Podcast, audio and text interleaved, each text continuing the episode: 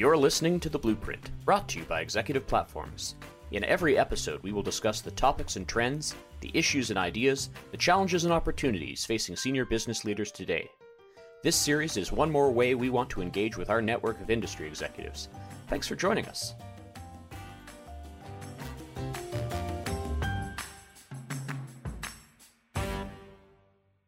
Hello again, everyone. You're joining us for another episode of Executive Platforms Blueprint podcast series. My name is Jeff Mix. I'm head of content and research. Uh, my guest today is DeShawn Jordan of Applied Materials. Uh, we're going to be having a conversation about some of the uh, industry challenges that biopharmaceutical manufacturing executives are facing. DeShawn, thanks so much for joining me today. Oh, thanks for having me, Jeff. If there's a, a top-of-mind issue that you're hearing a lot right now, what what is sort of front and center in your mind when we talk about the challenges the industry is facing? Well, um, and one of the things is the manufa- the development and manufacturing of advanced therapies. Um, that is something that I'm hearing quite a bit. So, you know, cell and gene, the demand on cell and gene uh, development and manufacturing, and you know, what bringing real-time analytics um, to that to that area is one of the biggest things that we're seeing, and, and being able to predict, uh, have some predictability, and Uh, being able to unsilo um, a lot of the the data hubs that are out there. So we're seeing a lot of that right now. I wonder if we can talk a little bit about some of the things that are slowing down the ability to bring uh, new products to market. Yeah, um, you know, one of the things that we're seeing out there in the market is is this whole concept of siloed data. Um, there's data hubs that each department is managing. Um, and really, that is causing some challenges from uh, from say a capacity perspective, and so uh, that's something that we've we've seen. And how can we help companies unsilo that data um, so it can be something that's used, and we can get that data out to the uh, to the right individuals uh, and the right departments, so that data can be used in real time and actually be used for something that um, can be uh, of the right purpose. And I imagine in the cell and gene space especially, this this is really something that we want to get our hands around early, because they're in the process of inventing all of this. So having the visibility of the data, making the right decisions, and then setting it up right from the start so that it'll continue to grow organically is going to help with the capacity challenge? So um, unsiloing, unsiloing data, um, as I mentioned, is essential uh, to the process. But you know, doing so allows the the ability to be predictable, um, also brings that all the data in from a visualization, visualization perspective, and allows that end-to-end connectivity that you can see the entire process. And so that's something that we have really focused on uh, working with companies on doing, um, because we see that's a, one of the biggest needs that are out there in the in industry. And I know Applied Materials started off in the semiconductor space, so it's, it's really interesting to come from a different manufacturing space that has had time to refine some of these things and bring it to a new emerging industry. Yeah, yeah, and you know, you, you touched on the semiconductor, right? And we uh, have been around for you know thirty to forty years, um, really uh, reinventing the the different strategies and, and algorithms in that space, and so. You know, bringing that learning from the semiconductor space over into the pharma, bio, uh, pharma, and now the cell and gene space um, is one of the differentiators yeah. for us. Right? Well, and it speaks to, I mean, that is a, a space full of innovation. I mean, think how much semiconductors reinvent themselves over the years. Mm-hmm. Biopharma is in that same sort of accelerated pace, but you don't have to reinvent the wheel. I mean, you, you have a process that works in one kind of manufacturing. Yes. Let's move it over, and of course, if we're talking about bringing in uh, data collection and, and data analytics into a well-regulated space like biopharmaceuticals, maybe yes. we should talk a little bit about that. Yeah, and, and you know, and, and going back to a little bit on the semiconductor, right? Um, uh, semiconductor space is a regulated industry there as well, go. right? And so, um, you know, that is a industry that the pharma and biopharma can learn from mm. um, and look and see, you know, how did that industry overcome some of the, the regulations in order to bring this, uh, in order to bring the advanced modeling, the automation into play, and be able to really uh, focus on um, how to um, be more efficient, uh, more predictable, and be able to get to that stage of having lights out manufacturing that is shown in the semi space. So, so yeah, it's it's it's it's on a very uh, similar trajectory that the semi semi sector went on years ago. And it's a really exciting time. So yeah. Why don't we talk about de-siloing, sharing a, a common pool of data, and, and moving forward with it. When you're working with uh, with your partners in the space, what is some of the advice you have for them, uh, especially cell and gene companies that are relatively young? You know, they were just excited to move into commercialization, but they want to get things right right from the get-go. What what what input are you bringing to them? Um, so why don't we talk about the uh, complexity of the product first? Um, you know the you know cell and gene and just bio manufacturing in general. Um, has the, the, the complexity is a lot. So you have different products, right? Um, different manufacturers that are not making the products, all the p- products the same way. Um, so, I mean, that's the first thing that we try to work with our, our customers on. And sometimes, or most of the time, that usually uh, results in, as I mentioned, the, the data siloing um, and having these different data hubs integrate.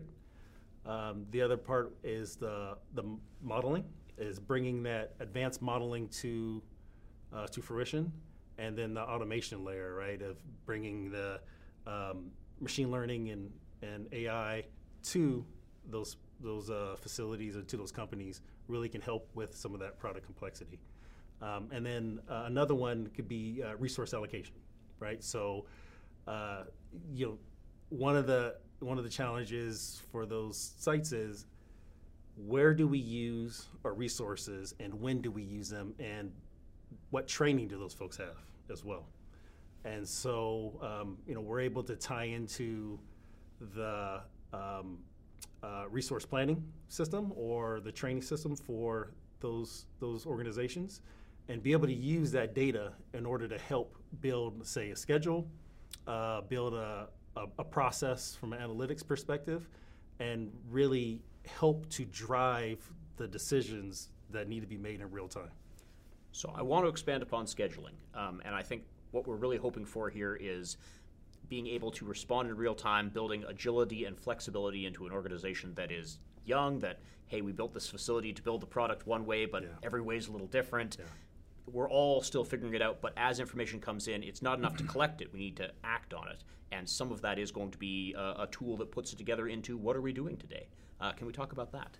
Yeah, yeah. So, I mean, you mentioned scheduling, right? And I think scheduling is is everywhere. It's in everything that we do, um, and it's in every decision that we make, right? So a decision um, that is made on the shop floor in a process area Um, can impact your schedule. Uh, decision that's made in the planning stage uh, with the planners or the schedulers can impact your ultimate schedule.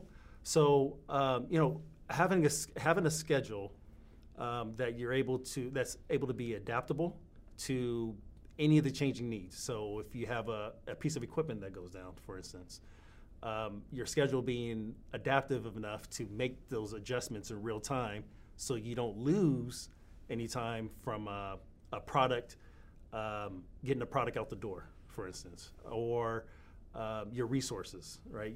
Utilizing your resources is um, efficiently, because sometimes when, let's say, equipment goes down, your resources uh, sometimes are just sitting. So if that's happening, how do you move those people around uh, efficiently? How do you utilize those folks so you can make up time, right? So um, those, that's one of them. Yeah, and I think that speaks beautifully to your point of, you know, getting all of the data into one place yeah. means when something happens in one place, everybody is aware how it impacts them, and it impacts the schedule. And I guess where we're sort of evolving this conversation into is the factory itself mm-hmm. is smarter for having this tool available to everyone, and everyone can access it for whatever their own purpose may be. And I think that's probably what Applied Materials is actually doing. Correct. Yeah, um, and and that's our and that's our ultimate goal, right, for businesses and our partners is um, to have access to all of the data, mm. not just some of the data, um, and. all the data so they can make informed decisions um, and provide the, the right data to the right people at the right time.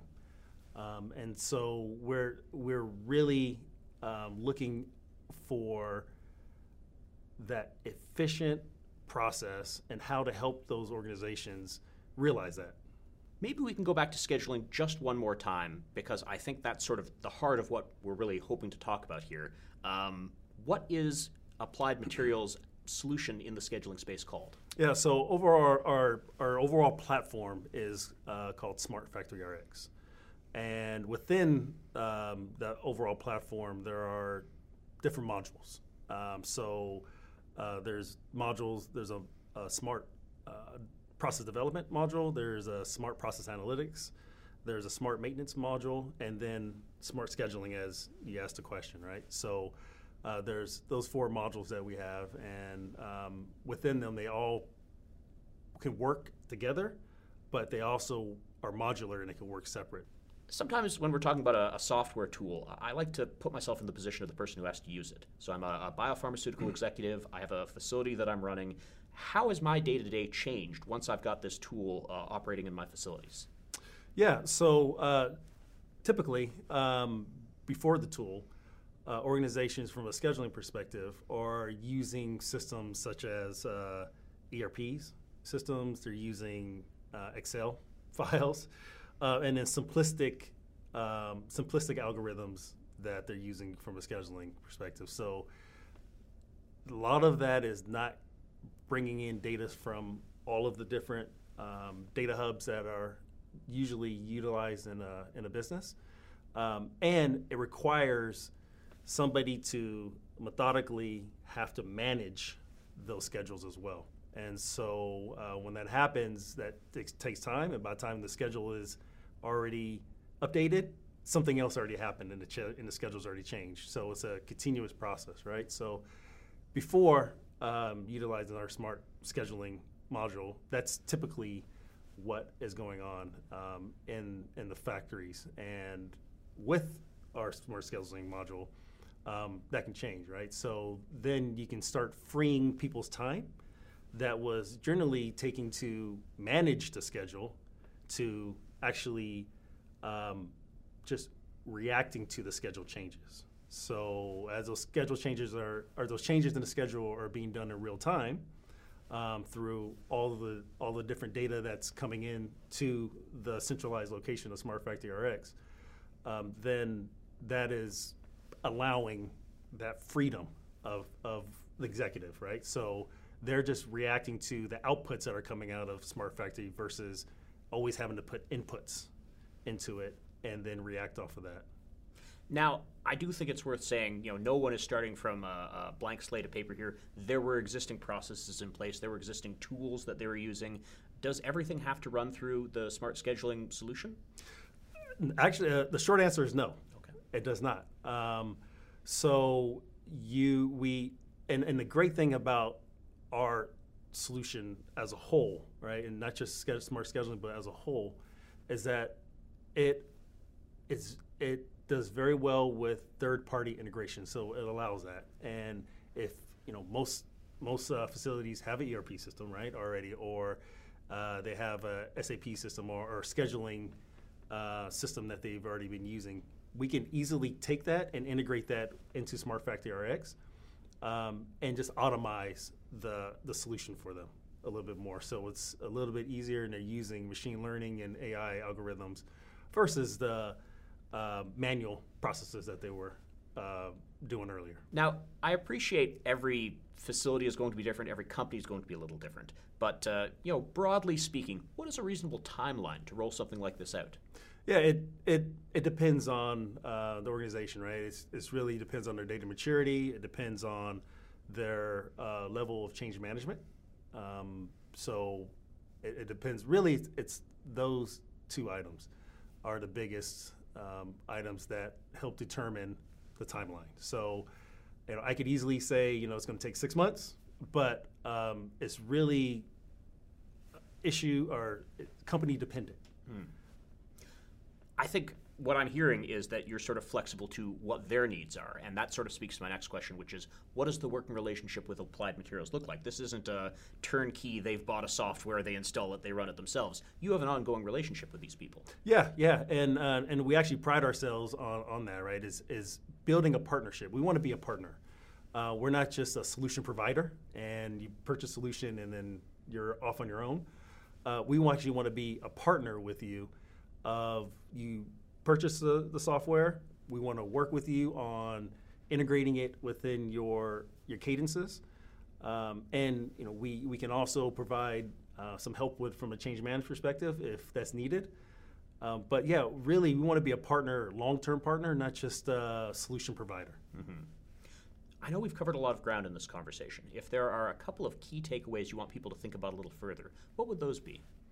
Um, uh, I think number one is uh, around data, mm-hmm. um, the siloing of data. I think that is one of the biggest challenges that we have in our industry, um, is all these different hubs of data. So bringing that data together and uh, using that data efficiently to make the best possible decisions. That's one. Um, another one is that um, looking at our advanced modeling, using our advanced modeling techniques, you know, uh, machine learning, A I. Um, there's a lot that's out there today, and being being open to utilizing that. And I know that we're in a regulate, highly regulated industry, but uh, being open to look at other industries that are also regulated and see how they incorporated those items into their Uh, into their processes, into their plants, and into the procedures, and, and work with the regulators to get them done. Now, I know some people are going to have you know questions or want to learn more, and I know your company does have the website, applied smart factory dot com slash pharmaceuticals. Yes. Is there some other way that they should be uh, getting in touch? Yeah, um, you can get in touch with me directly um, through either through LinkedIn um, or at my email address, DeShawn underscore Jordan at amat dot com. Um, also, uh, you can look at the Smart Factory R X LinkedIn page as well. Um, those are those are ideal um, ways to get in contact with us. Okay. Well, I always think it's so generous when people make their own contact information available. Yes. Um, I know I've enjoyed speaking with you. So yes. Everyone who's been listening to this, if you have some questions for DeShawn, uh, it's, it's been great, and I encourage you to reach out. Um, DeShawn, thank you so much for your time. Thank you. Today. Thank you. You've been listening to another episode of Executive Platforms Blueprint Podcast Series. I've been Jeff Mix. Let's do it again soon.